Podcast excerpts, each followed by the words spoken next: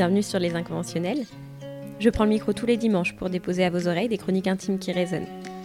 Des réflexions personnelles sur le quotidien d'une pas tout à fait trentenaire qui refuse de grandir mais qui a plein de choses à dire. J'essaye de dire tout haut ce que certains pensent tout bas et de raconter ce que j'aurais pu raconter à mes copains pendant un apéro en mangeant une tartine de tarama, sur ce qui nous fait papillonner le cœur et augmenter le rythme cardiaque, sur les histoires qu'on vit et qu'on ne dit pas, et celles qui nous révoltent sans qu'on sache expliquer pourquoi. Allez, assieds-toi, prends une tartine de tarama et viens avec moi. Bonne écoute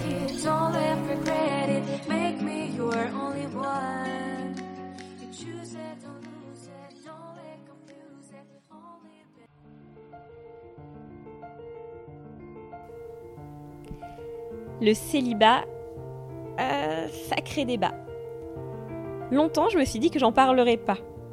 Déjà parce que ce n'est pas toujours un choix, ensuite parce que c'est un éternel débat, entre la sécurité de la société et l'attirance de la liberté, entre ce que les gens pensent dire gentiment et ce que les célibataires entendent vraiment. Que ce soit par choix ou pas, être célibataire, c'est pas un état, c'est pas une émotion. C'est une étiquette comme une autre qu'on pose sur l'image de quelqu'un qui n'est pas, à un instant T, accolé à quelqu'un pendant une durée indéterminée.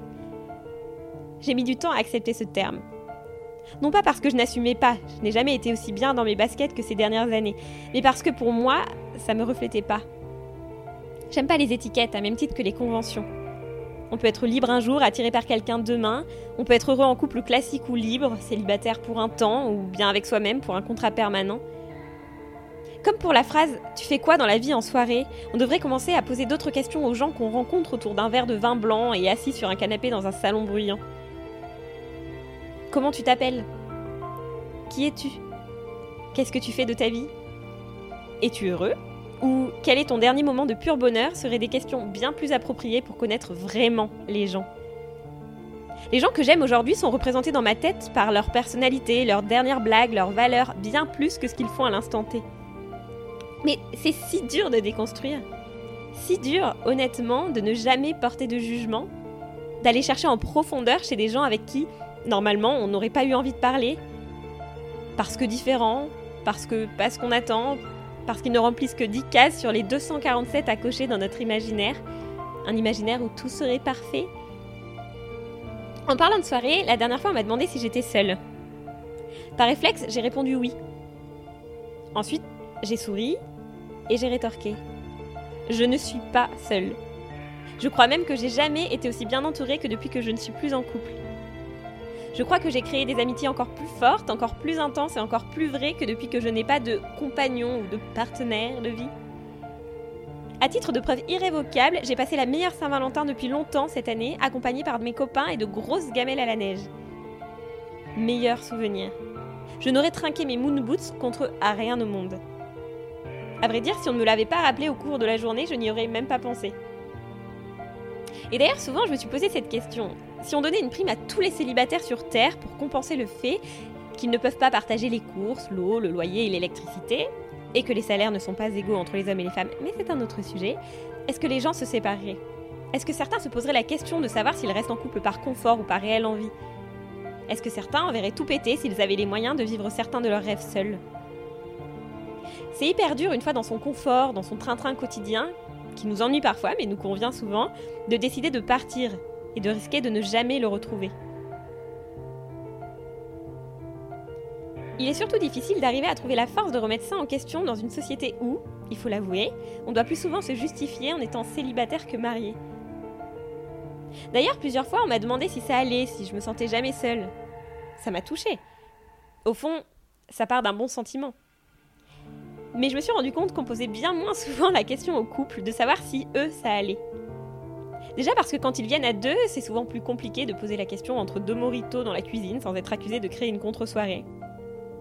Ensuite parce qu'encore une fois, et j'en ai parlé ici plusieurs fois, on a tous envie d'être le plus parfait possible. Que c'est dur d'admettre que la photo postée sur Instagram ne reflète pas du tout la réalité, mais qu'on a caché nos yeux rougis de larmes derrière un anti-cerne que la dame de chez Sephora nous a vendu comme parfait cacheur de malheur.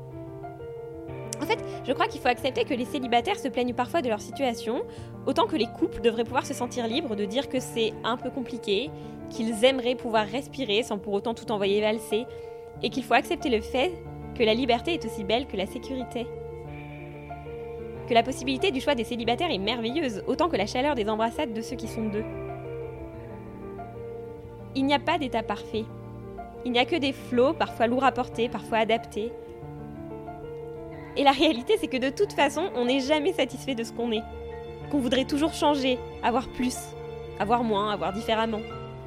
C'est la réalité d'un monde qui n'est pas figé, c'est le prix de la maturité et le risque de l'inconnu.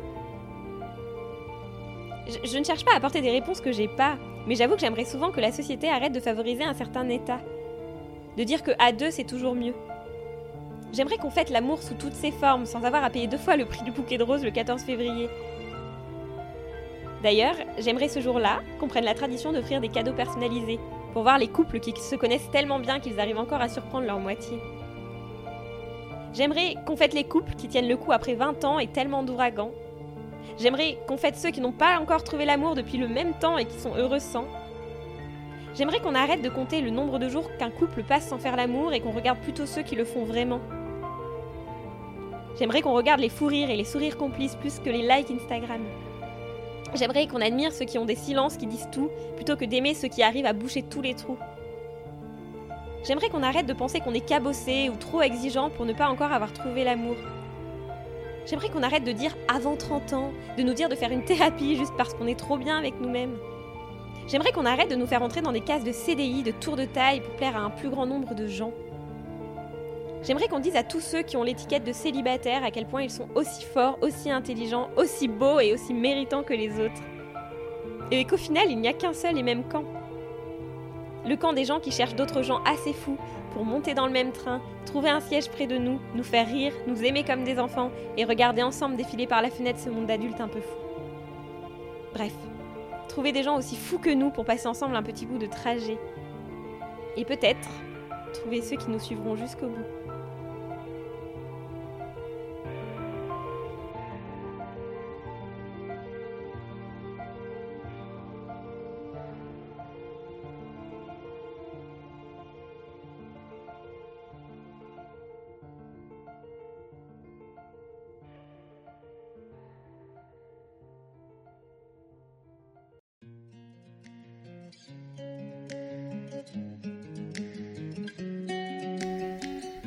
Évidemment, j'ai beau essayer de ne pas faire comme tout le monde, je suis bien dans l'obligation de vous glisser que si vous avez aimé cet épisode, je vous invite à vous abonner aux inconventionnels depuis la plateforme où vous l'écoutez pour soutenir un peu ce que je fais.